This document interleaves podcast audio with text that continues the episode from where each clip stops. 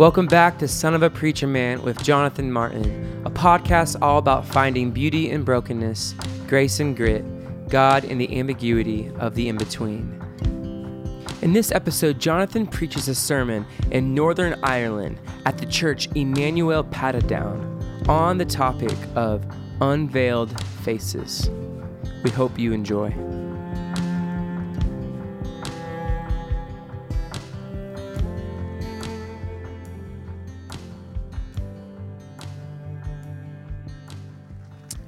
Thank you, Pastor uh, Alan. I so appreciate that gracious introduction. I love your church. Thank you for trusting me. We did just meet in person for the first time. Um, that's a good disclaimer, though. If things go bad, you know, like uh, feel free to let me know if, if you're ministered to, and if things go poorly, you definitely should should dress down your pastor for that. Let let him have it, really, for having me. No, it's uh, it's an honor to be here, and this is my first time in Northern Ireland. I'm so excited about that. Really, really wonderful. So yeah, this is a big deal for me. Thank you for receiving me so graciously. The worship already is, oh, you just turned me up. Thank you. It's, I come from the southeastern United States. I'm sure you're shocked at that because you can tell by how I talk. I ain't from around here. Where I'm from, I'm, I, I, I, the, the, the southeastern United States, which, by the way, I'm not getting into the whole thing, but like, um, I feel like everywhere I go right now, uh, as an American, I always want to start every talk basically by just saying, I'm sorry. I'm just sorry for all of it. For the Christians all around the world, it's like, what exactly is happening with you guys in America? I don't know, y'all. Please pray for us. We need a lot of help. Um, but no, it really is. Uh, it's it's very good to be with you, and thank you for that beautiful prayer. Since we did pray already, we can kind of we'll jump right in. Um, I was so excited when I heard that you guys were in a series called Unveiled Faces because there's a particular text in Second Corinthians which has become one of my favorite texts in all of the Bible. Think about it a lot. These last couple years, I've, I've come to it over and over again. So when I found out you were in a series called Unveiled Faces, I just feel like I had to go to this text. It wasn't even a, even a question for me. Second Corinthians chapter 3. And I'll get there in a few minutes if you'll let me um, j- just linger a little while first. You know, um, I am from a very Pentecostal tradition, uh, Pentecostal, charismatic. I say that. Really, Pentecostal in the southeastern U.S. is it's kind of its own thing. It's a little, it's a little sweatier. You know, like I come from like sawdust tent revivals. Does anybody know what I'm talking about? Like, I mean, like, and and Southern gospel music, and like, we were the uncool Pentecostals. We were like the back at least in my when I was growing up, women didn't wear makeup or jewelry, and uh, we didn't go to the movies. Like, it was a lot stricter in those days than it is now. But and, and there are plenty of things about it that were colorful. Uh, but, but many things are really wonderful too. Like I love how I grew up. Very very colorful characters and colorful church services where anything could happen. Absolutely anything could happen. The, in the uh, my my highlight always when I was growing up is that uh, every year in the summer in July we would have our summer camp meeting, which was like a revival on steroids and this was like everything was oriented around camp meeting. It was such a big deal. So like basically everybody in our little denomination would gather in the summer, and these services were absolutely wild. I mean, it was very rare to have church for less than three and a half or four hours. Um, various evangelists would come through. I don't know how well this this imagery is going to translate. We'll see. But like, I, I grew up as a kid really into professional wrestling, and I don't know if like professional wrestling was ever a thing here uh, or American professional wrestling. I'm originally from Charlotte, North Carolina, which is the home of the Nature Boy Ric Flair, who was a famous wrestler that I loved. And I, I just remember thinking, like at camp meeting in particular, no matter who the evangelist was that would come through, because they would be very different in some ways, but not unlike professional wrestlers every evangelist had what I thought of as like being a finishing maneuver. Like in professional wrestling, everybody like Hulk Hogan had the leg drop and Macho Man Randy Savage did the elbow drop off the top rope. There's always something. Every evangelist had a different finishing maneuver. And there was this one evangelist who was a big deal uh, back in the day who would come through every couple years. And I loved it when he came. His name was Brother Lahan. And whenever Brother Lahan would preach, like the, the altar call, the altar service at the end when people come down to pray, was absolutely bananas. And part of what I loved about Brother Lahan's ministry is that because a lot of the preachers that we had come through like would really like shout and scream a lot. Brother Lahan wasn't really like that. He had kind of a teaching style. Was it very loud? Was it very aggressive? But then usually somewhere like during that ministry time at the end, like something just switched and he turned into somebody else. I don't I don't want to frighten anybody, but like he would be given to long pauses. Like he'd be in the middle of thing and all of a sudden he'd just stop. Be a long pause. He would close his eyes. Holy Ghost! Loved it when he did that. I was terrified, but I loved it. Come out of nowhere. And like when he screamed Holy Ghost, like stuff was about to go down. So if you if you can imagine this, I'm 16 years old and I just started dating this sweet little Baptist girlfriend who had never been to a Pentecostal church. But she knew that camp meeting was a big deal to me, so she was insistent that she wanted to come with me. Did I just knock this over? See, I told you, wild services, anything could happen. She wanted to come with me to the camp meeting. She insisted on it.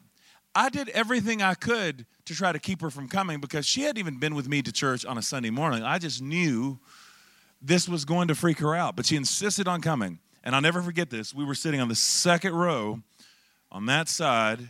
She's sitting beside me.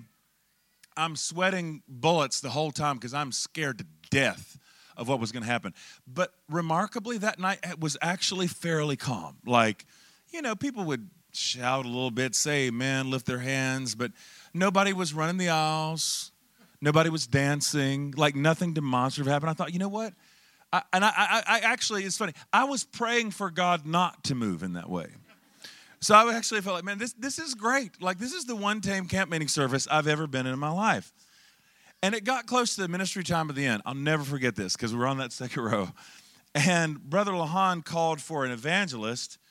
Who, ironically, we, we, we said brother and sister a lot. He was called Brother Small, which is really funny to me now because this is not a small man. But Brother Small's in the front row. And Brother Lahan says to Brother Small, Brother, come, come down here. I want to pray for you. And see, I'm bringing this around now. Brother Lahan's finishing maneuver in general was, and I've never seen anybody else do this, I'm sure people have. He would either lay, not his hand, but he would lay his Bible on people, and then they would often fall out and that whole kind of deal. Which I, by the way, always, I never fell out and I always thought there was something wrong with me. It was like the, the, the, the altar service would look like a battlefield, like bodies are stacked on each other. And I'm all like the one person who's always like, like bobbing up out of the water. I always thought like there must be some sin in my life. I was, I don't know what I thought I was doing so wrong in those days, but I just anyway, another of another time. When Brother Lahan didn't lay his Bible on people, though, the other thing he did that I thought was so awesome, he would actually throw his Bible to people. So this, this to me became his signature maneuver. Is that Brother Lahan on occasion would say, "Receive the glory." Throw the Bible. Someone would catch it, and then inevitably, bam, they would fall out. I thought that was the coolest thing. I've never attempted to do this. This could be the morning. If I, um, actually, I kind of think if I was going to knock anybody out that way, I think it would have to be like a really big, thick, like hardback Bible. If I had that at my disposal and threw it, then probably you'd go down. Um, but yeah, like he, he didn't throw it this time. He didn't do the receive the glory thing. But when Brother Small came up, he hit him with the Bible. Brother Small, bam, he's out under the power. And Brother Lahan says, I need some large men to come and get him up. And some other men come around and they pick Brother, Brother Small up, and he's like staggering to his feet. Bam, hits him with the Bible again. He's right back out. Get him up. Bam, he's back out. Get him up. I promise he did what I dubbed the seven dipper on Brother Small, about three feet in front of me and my Southern Baptist girlfriend. I mean, it was just oh my i was just terrified. I'm like there's no going back now. I could just imagine what this car ride is going to be like on the way home even trying to explain all of this. But i'm saying all that to say because he had this whole ministry that was all about like signs and wonders and i just i was enamored by all this. And because my dad was in ministry and we were kind of you know traffic in those circles one night of that camp meeting we went out to eat with brother lahan after the service we get to the restaurant. It's like 10:30 at night because, of course, we'd have church for hours, and uh, camp meeting was very bad for metabolism in that way. And we're so we're having dinner, and Brother Lahan remembers he left his book of sermon outlines back at what we call the tabernacle. And what I thought was just the most amazing thing, he asked me if I would go back and pick it up. Man, you would think he'd asked me to come back and pick up the Ark of the Covenant to bring it to that restaurant. And I remember even when on the drive over thinking, like, what is it going to be like to pick up Brother Lahan's little notebook of sermon outlines? Like, could God strike me dead? What, what is going to happen? And I remember when I went into that dark tabernacle, going in and picking up the notebook and, um, and, and handling it in this really reverent way because it was like, this is Brother Lahan's. Like, this is just, I mean, there was just that degree of just um, otherworldliness to it and otherness that I was like almost afraid and yet like, like so intrigued just to be able to touch his book of sermon outlines. I was just so convinced that like there's got to be some kind of remarkable glory on this because this guy just operates within this cloud all the time.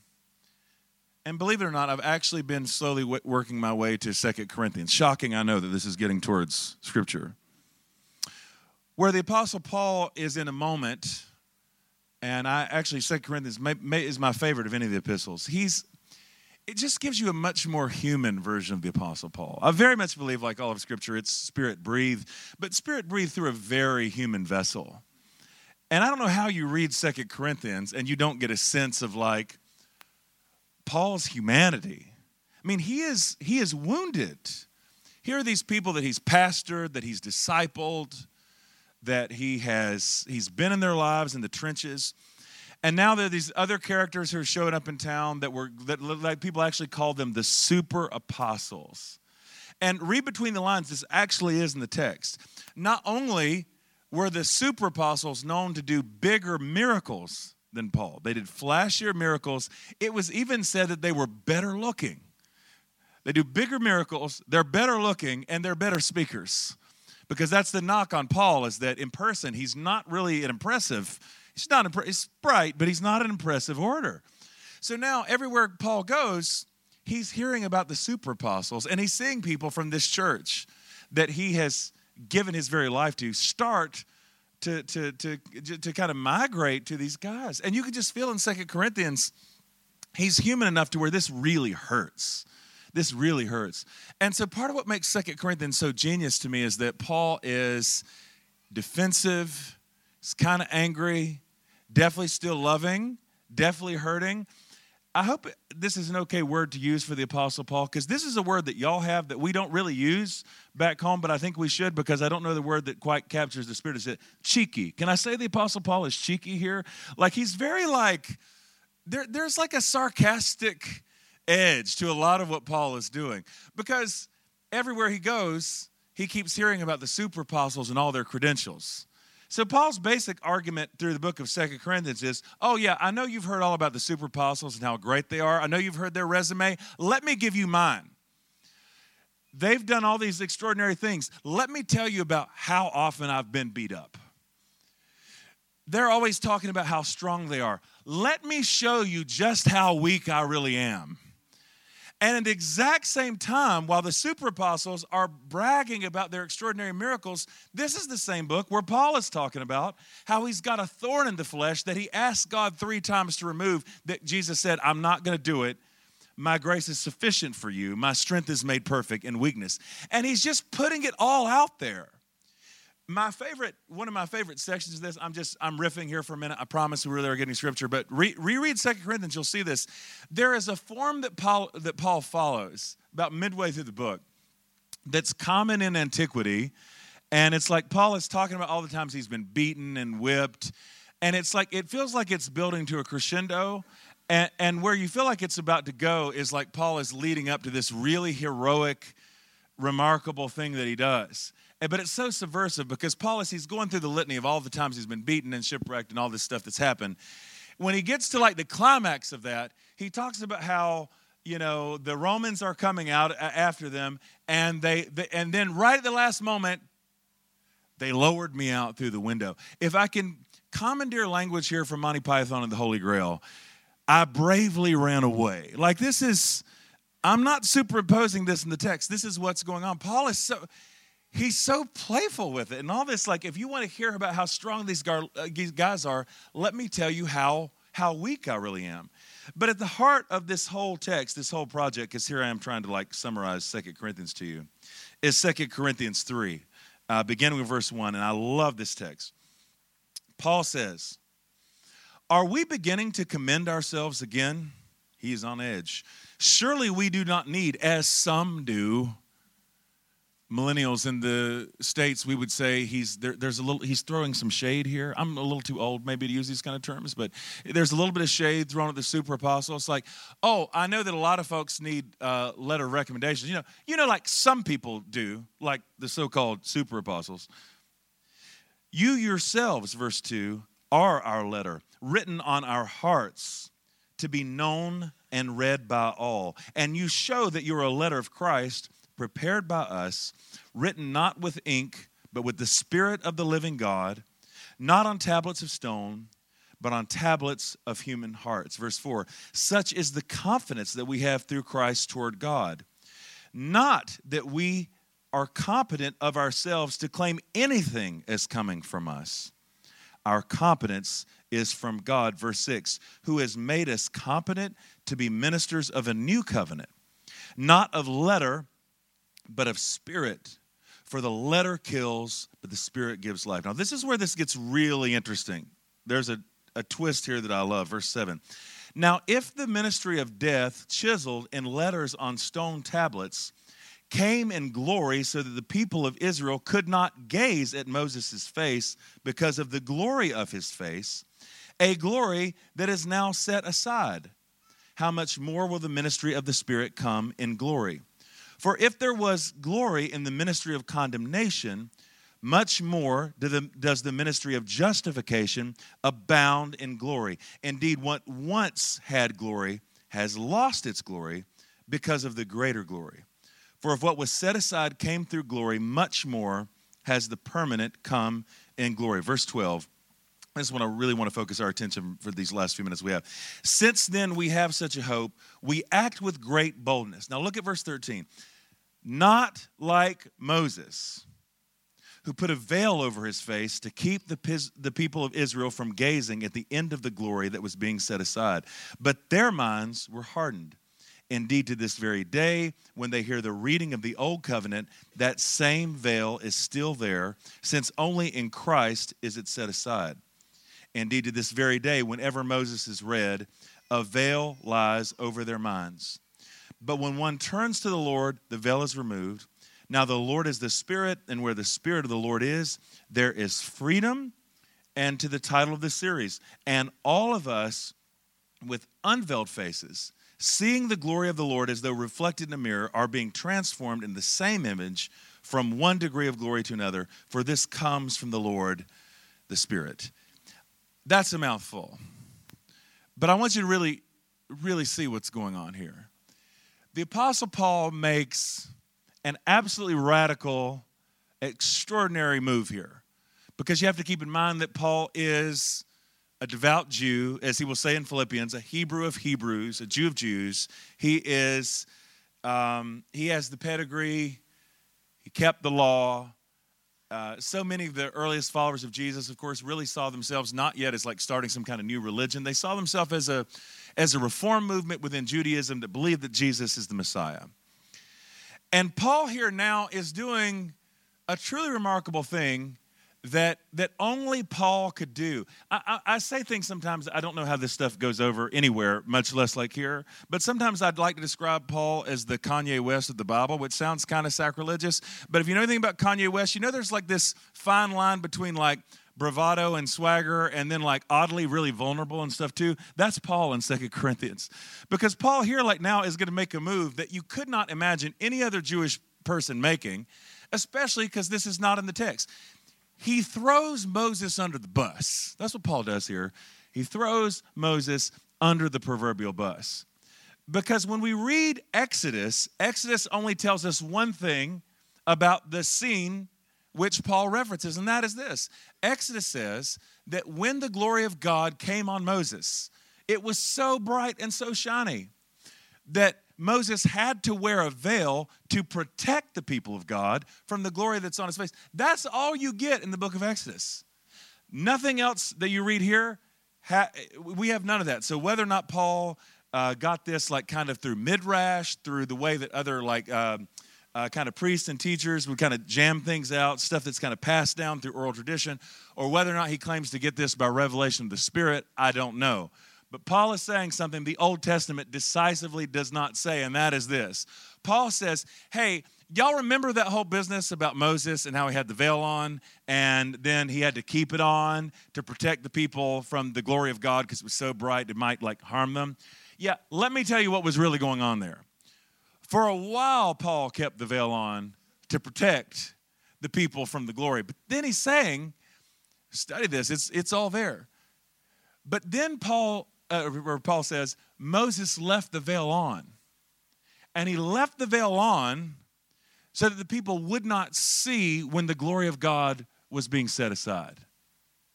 Now, that's a remarkable claim.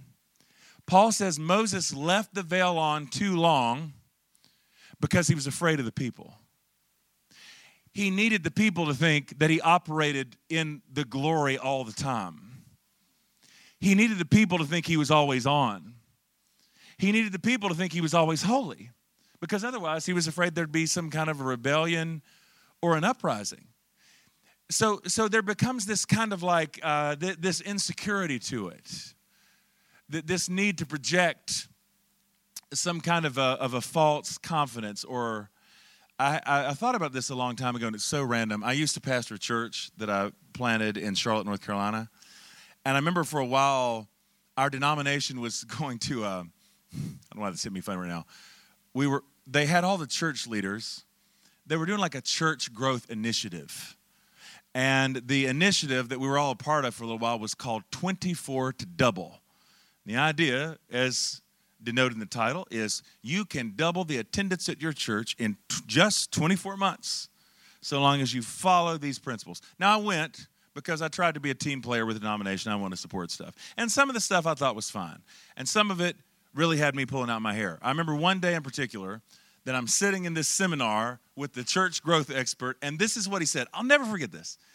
He said, No matter how small your church is, even if you only have 20 or 30 people on a Sunday morning, you need to make sure as quickly as possible that you get video cameras set up and that you have big screens and that you project the image of the pastor on the screen. Once again, even if there's only 20 or 30 people and everybody can see just fine.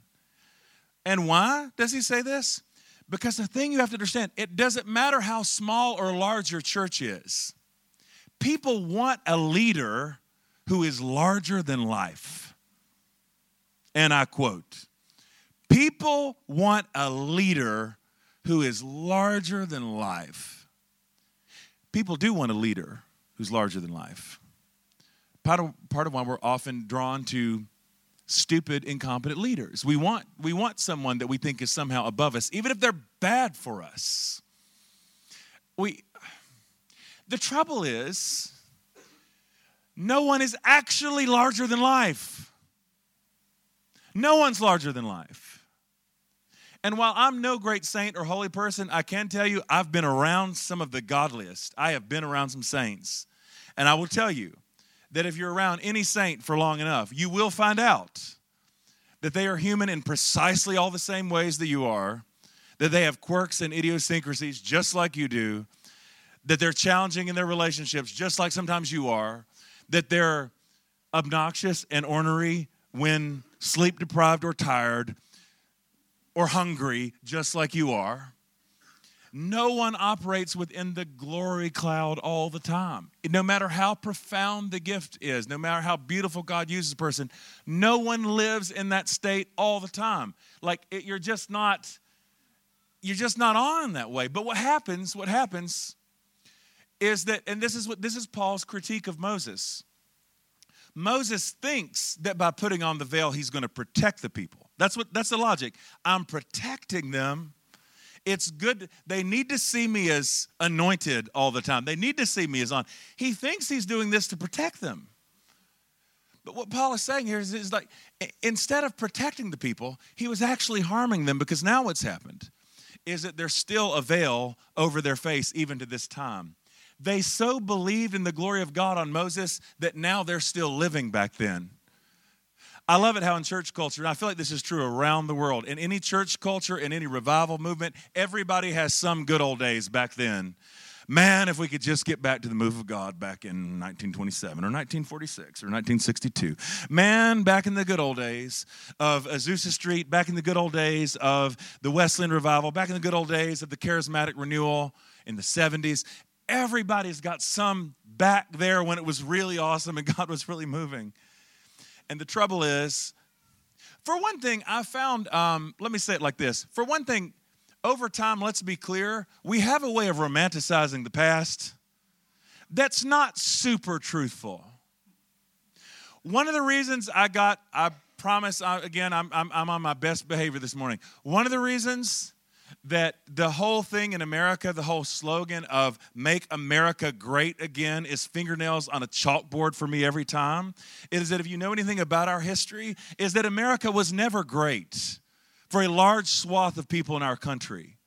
Let's get back to the good old days. What good old days are you talking about and who were they good for?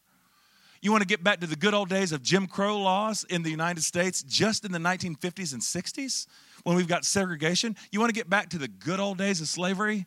Because the American dream really was never, really never all that great for all people. But there's this romanticized vision of it. Back in the day, you know when people didn't cuss on television. So who cares that people of different ethnicities had different water fountains and people, you know, and, and, and, like all these horrible things that happened. But you know, like like people were nice. Let's get back to those good old days. The good old days were not that great. And I'm telling you, I really believe this. I think it's true even in the greatest moves of God. Like over time, you look back and the way that we do, it's eh, like it's rosy and it's real pretty. Nothing's ever all that orderly and awesome in the moment that you're living it. Do you know what I'm saying? Because like just because God is moving doesn't mean that people's real lives aren't messy and complicated and that leaders don't have flaws and issues. Of course they do. I love it like when we talk about sometimes like we'll say, man, we just we want to have a New Testament church. That's what we need. We need to have a New Testament church. That's awesome. What New Testament church would you like to have? You want to have Corinth? You want to have Thyatira? You want to have Pergamum? Because when you read about the actual New Testament churches, they're as jacked up as all of our churches are now. And these are churches that the apostles actually preached in.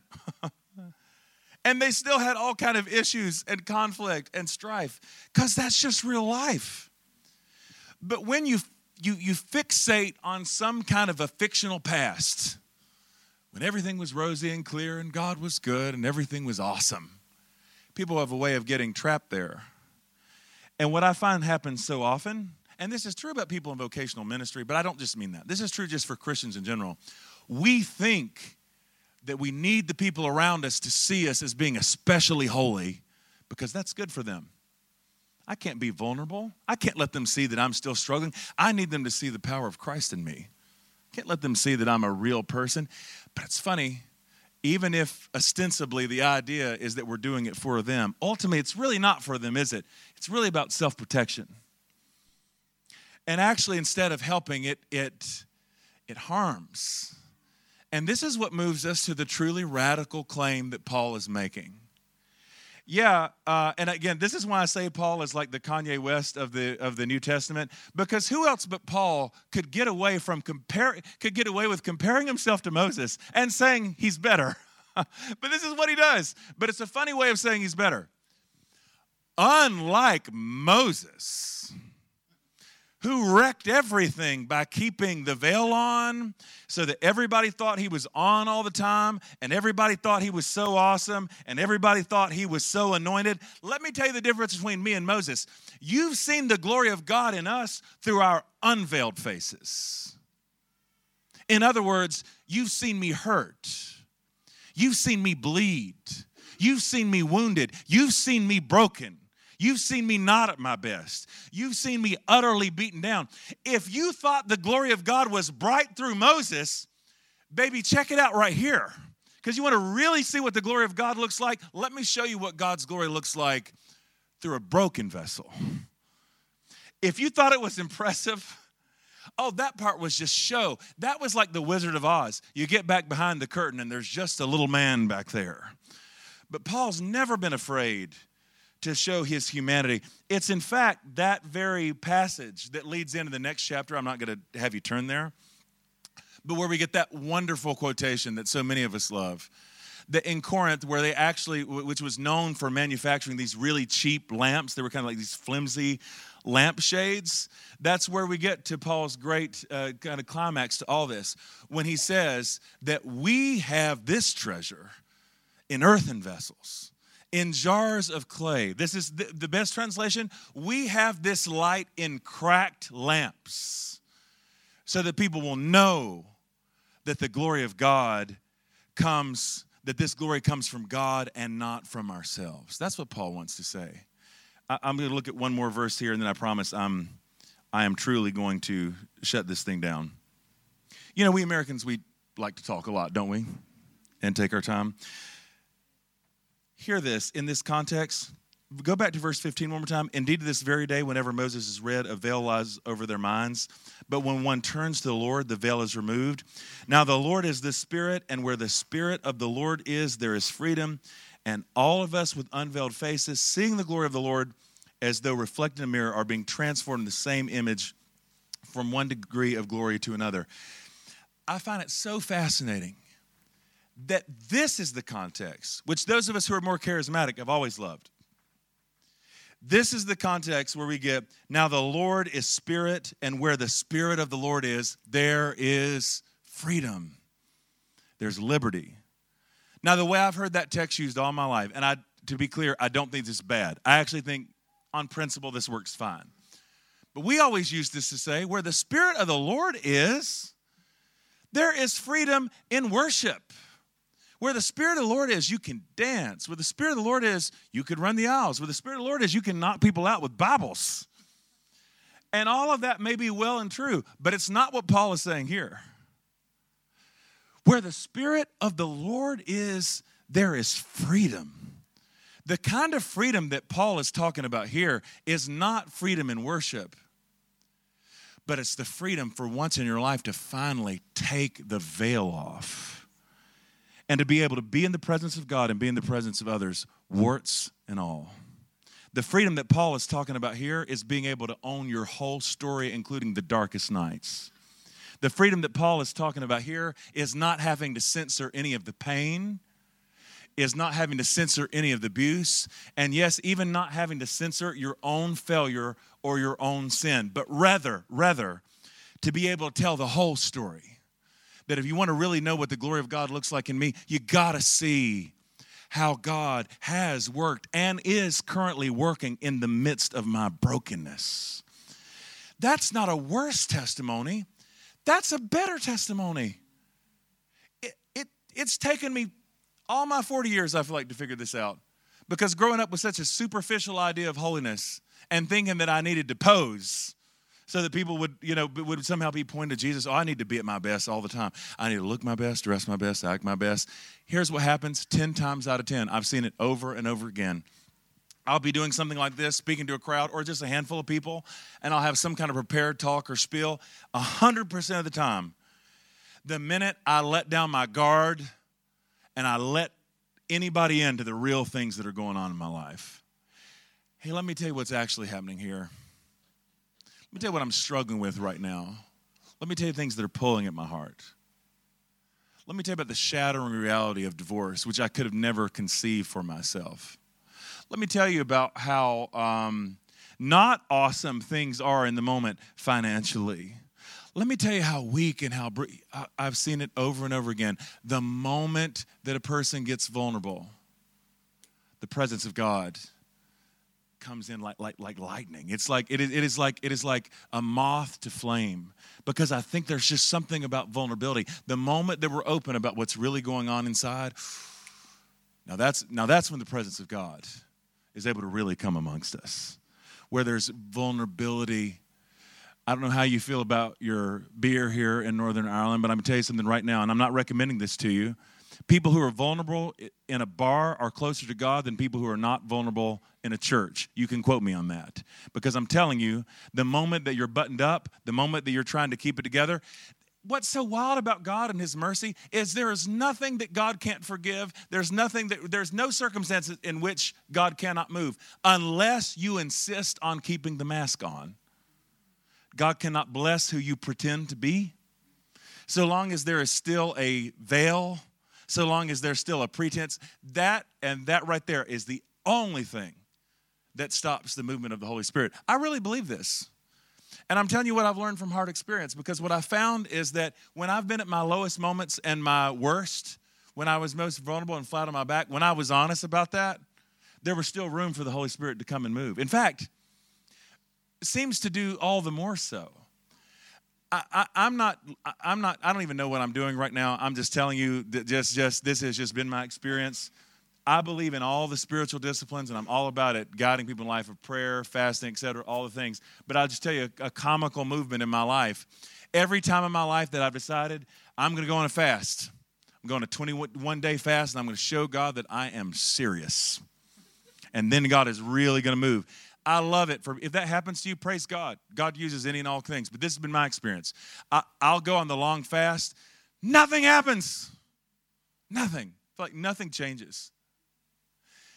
And then in the middle of my worst day and my worst moment where I'm like, oh, it's like that story Jesus tells. The only thing I can hardly get in my mouth, have mercy on me, a sinner. In that worst moment, then God shows up in the most profound way. And I used to think that was so mysterious and strange. Now I think I get it a little bit more. Because I think God knows that I've got an awful lot of superficiality in me that needs to be broken. And I think it's he, He's gone the long way to make sure that I am very clear that the glory does not come from me, that the glory comes from him. Oh, you thought it was because you worked hard enough? You thought it was you thought if you prayed long enough, you thought if you put in enough hours, is that really how you think I work? That that if you prove something to me, and instead it always seems like when I feel the least deserving and the least worthy and ready, then God does something really extravagant and extraordinary. Because he wants it to be clear that it's a gift. I told you I was going to stop, and I am. So here's the thing where I want to leave this this morning is I'm curious. I'm not curious, but like on a soul level, I, I just wonder. I wonder what things in your life right now where you're keeping up a veil. I wonder about the things that are happening in your soul that nobody else knows about. I wonder about the things that, that happen in that are really happening in your marriage. Because is it, is it great how that works on the way to church? How you can have like war in the van on the way over, and he comes, "Good morning, God bless you. How are you? Yes, good to see you. How are you doing? Oh, I'm blessed, blessed and highly favored. Like all that, you know, like whatever. Like you did these things, these things. What's really going on in the marriage? What's really going on in your own heart? What's the addiction? What's the besetting sin that you feel like you just can't get over? We are scared to death to move into the kind of space where those kind of things would be brought open in the presence of God, and certainly not in the presence of others. You know, I, I really am trying to wind out, but but you know, the other thing that would happen a lot in those days when those preachers would come through, a lot of them were prophetic, and I just knew somebody was going to call me up, call me out in front of the church. Especially I was, was going through puberty. I, I didn't really understand enough to sin too bad, I don't think. But especially in that phase, I just knew that night evangelist is going to prophesy and he's going to tell everybody in the church what I was thinking about yesterday. Now, now, now, at this point in my life, I know that's not how God works. But I'm surprised at how many of us still, on some level, we really still think that, don't we? Like that God would want to shame us, like God would make us look stupid. Here's the fact God only brings things into light, never for the sake of shaming, never for the sake of harming. God brings things that have been hidden in darkness in the light for no other reason than for our healing. Than for our healing. Can't be healed until it's brought into the light. So I just want to issue a, a gentle, tender invitation this morning to come into the light. And whatever it is that's really going on in the depths of your soul, let it be what it is it's all right to be honest about that. It's all right to tell the truth. Hey, y'all, I'm a faith person. I still believe that faith is, is, is, is good and that God works through miraculous and all that. But I feel like so many of us, at least in the world I come from, we, equate, we came to equate faith with denial. Like we went through the phase in our churches, you know, like where, where you where if you're sick, you couldn't say you're sick because it's a negative confession. God have mercy. If you got a cold, man, you got a cold. Oh, I don't want to say I've got a stomach bug because that's a lack of faith, and then I will have the stomach bug three days later. Are you in some kind of folk religion, like offering sacrifices to an idol? Are you serving the living God? Say that you're sick on your stomach. You hear what I'm saying? Like, let it be what it is. And the more you let it be what it is, the more you let yourself be who you really are and where you really are, the more of an opportunity is through those cracks for the light to come through, for the power to come through. If you thought the glory of God was impressive through somebody who looked like they had it all together, you haven't seen anything yet until you've seen the glory of God through somebody who's broken. Stand with me if you would. I'm going to pray for us and then Alan, I'll hand it back over to you. But I just want to take a moment, not too long, but just to, I do want to linger for a minute because, and if you don't mind even just closing your eyes with me, I'm not going to have anybody come forward or anything like that, but I would just love, and this is the invitation. Right now, you are in the presence of the living God. The God who raised Israel up out of Egypt and Jesus of Nazareth up out of the grave is here with us now as we sung about, He's filling every breath. In Him we live and move and have our being. He sustains us with His love. He is so here. You are literally breathing Him in and out. All right, the presence of God surrounds you now. And here's the invitation why don't you bring your whole self into His presence? Why don't you bring all of it? Why don't you stop trying to push it down? Trying to repress the memory or cover the pain, and just be with Him. Let Him be with you in that pain. Let Him be with you in that tenderness. Let Him be with you in that broken places. And I'm going to say it over to you, you, now as a prayer. Where the Spirit of the Lord is, there is freedom there is liberty. So, Holy Spirit, bring your freedom right now. Breathe on these, your sons and daughters, as I commend them to your presence, that the very real presence of a risen Jesus would hover over them now. They would know that they are safe, they know that they are loved that nothing is off limits. There's nothing you can't heal. There's nothing you're afraid to touch. We don't have to worry about contaminating you or contaminating one another. And I would even ask you now, just finally, I'm not going to drag this out, but in whatever form that you would, this would feel most comfortable to you. I love in a moment like this to raise my hands as an act of surrender, but some form, some form of just lifting whatever it is that's in you up into the presence. I'm calling some things into my mind right now. Lord, you see these things that even in this moment are still unresolved.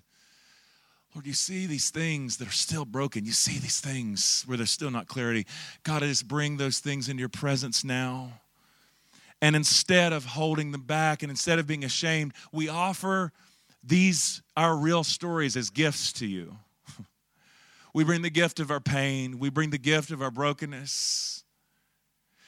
We lay even our sins and our addictions and our flaw, we lay all of it at your feet. And as we now open our hands, Spirit of God, God, in this great exchange, we receive your healing, we receive your life, we receive your freedom, we receive your wholeness. And now, in the name of Jesus Christ, I promise I'm almost done, but in the name of Jesus, I just speak against shame and I speak against condemnation and I speak against fear. Where the Spirit of the Lord is, there is freedom, there is liberty. You have not given your sons and daughters a spirit of fear, but a spirit of adoption by which we cry out, Abba, Father. You said that perfect love casts out fear that he who fears has not yet been made perfect in love. So, God, I just pray wherever there's fear, fear of your judgment, fear of how other people would judge us, fear of how the story would be told. God, I just pray that you would break that fear now in the name of Jesus Christ. That love, love, and only the warmth of your love would prevail here. That everyone here is safe, that everyone here is called, that everyone here, Lord, you are calling not by any of the labels that we picked up from anybody else. You say, You are my beloved son in whom I'm well pleased. You are my beloved daughter in whom I'm well pleased. Bring your freedom, Holy Spirit. In the name of the Father, Son, and Holy Spirit, we pray. Amen. Thank you for listening today, everyone. For more, go to jonathanmartinwords.com and follow him on Twitter and Instagram. You can also support this podcast by going to patreon.com slash son of a preacher man, and you can help us keep this podcast going. Now remember, no matter who you are or where you come from, we hope this podcast will help you come to know the love that calls you by your true name. God bless.